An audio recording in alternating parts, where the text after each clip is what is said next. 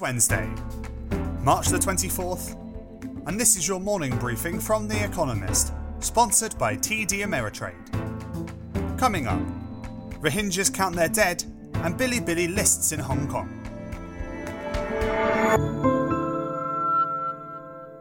First, the world in brief. Germany extended COVID 19 lockdown measures for another three weeks and imposed an almost total shutdown of the country, including religious services, over the Easter weekend, in response to a rise in coronavirus cases. Meanwhile, Pfizer, a pharmaceutical giant, began an early stage clinical trial in America of a pill to treat the disease at the first sign of infection. For the fourth time in two years, Israel voted. Most exit polls showed the clutch of right wing parties that support Prime Minister Benjamin Netanyahu to be slightly ahead of the array that opposes him. Neither side has a clear route to a parliamentary majority. A fifth election is not unthinkable, even as faltering turnout suggests the electorate is approaching burnout. The death toll from a fire that swept through a refugee camp near Cox's Bazar in Bangladesh on Monday rose to 15, with over 400 people missing, according to the United Nations. Tens of thousands more have been displaced, the majority of inhabitants of Balukhali camp were Rohingyas who fled to Bangladesh to escape persecution in Myanmar. President Joe Biden called for stricter gun control laws in America after mass shootings in Boulder, Colorado and Atlanta, Georgia.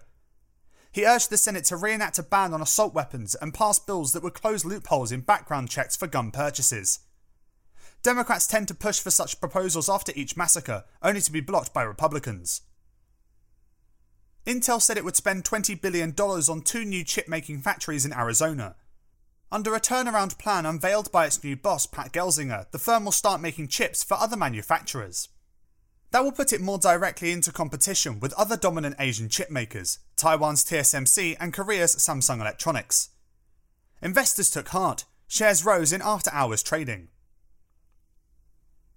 Coal India, the world's largest coal mining company, plans to expand into the production of solar wafers, a component of photovoltaic cells. Pramod Agarwal, its chairman, said its joint venture with NLC India expected to invest around $1.7 billion in solar power projects.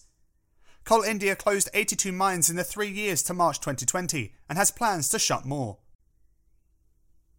and global recorded music sales rose by 7.4% last year to $21.6 billion, according to IFPI, a trade body. Streaming accounted for 62% of revenues. More than 443 million people had a paid subscription to a streaming service at the end of 2020. Physical sales fell by 4.7% and revenues from performance rights by 10.1%, largely because COVID 19 forced venues to close.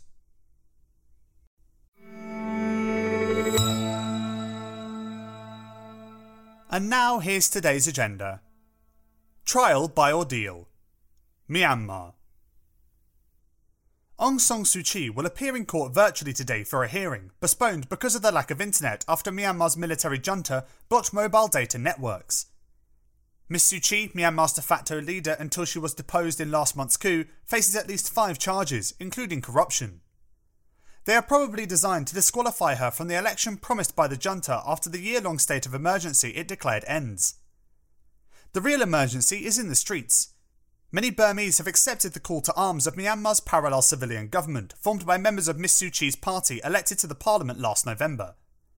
Protesters erect barricades to prevent troops from entering their neighbourhoods, defending them with slingshots and Molotov cocktails. Soldiers respond by dragooning residents into dismantling them, while continuing to rampage through cities, kidnapping and shooting protesters and non protesters alike. Over 260 Burmese have been killed. The resistance continues.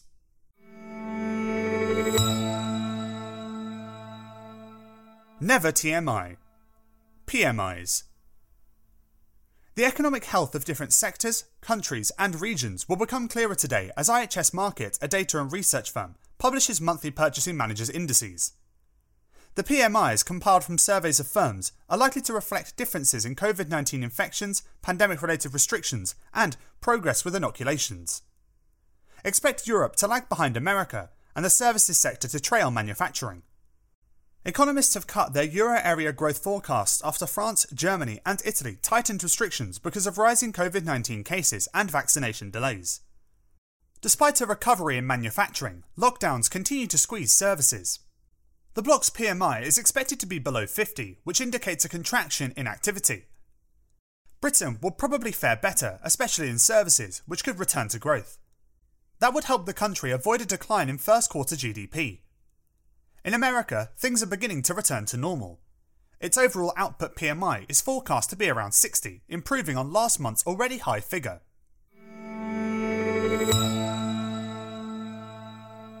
Don't needle me. AstraZeneca's vaccine in Europe. The AstraZeneca Oxford University COVID 19 vaccine has got plenty of bad press in recent weeks. First came reports of blood clots in some vaccine recipients, triggering more than a dozen countries in Europe to pause their rollout. Then, yesterday, it was alleged that the American trials of the AstraZeneca jab, which found it to be 79% effective, may have relied on, quote, outdated information. The European Medicines Agency, the EU's drug regulator, recently reaffirmed that the AstraZeneca vaccine was safe. Still, European citizens seem spooked.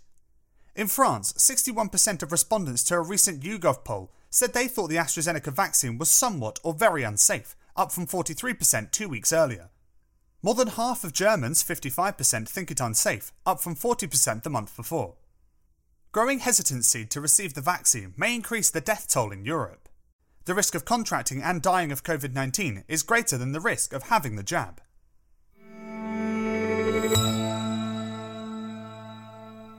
Trade winds. Currency intervention in Asia. Factory Asia is humming. Asian exports, especially of electronics, have been one of the few bright spots in the pandemic plagued global economy. Orders for Taiwan's exports soared by 49% year on year in the first two months of 2021 while South Korea's exports for the first 20 days of March were up by 12.5% year on year, according to data published this week. That bodes well for the country's growth, but creates a headache for their governments. Giant trade surpluses would normally lead to stronger currencies. But Asian central banks have intervened to curb appreciation, reflected by a record jump in their foreign exchange reserves last year. America's Treasury has already declared Vietnam a currency manipulator and warned eight others in Asia, including Taiwan, raising the possibility that it could try to limit purchases from them. With their exports remaining so strong, calls for Asian countries to let their currencies rise will only get louder.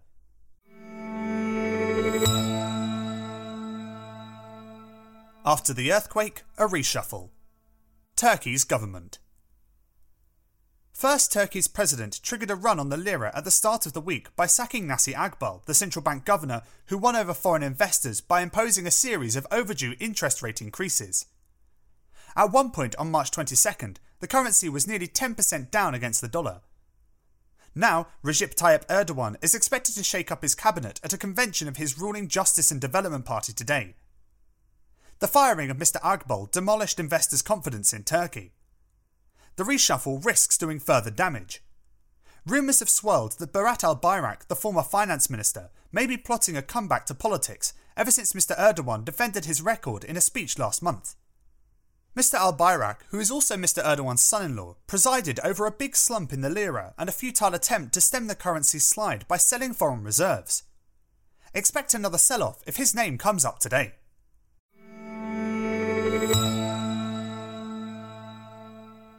Finally, here's the quote of the day from Elizabeth I, who died on this day in 1603.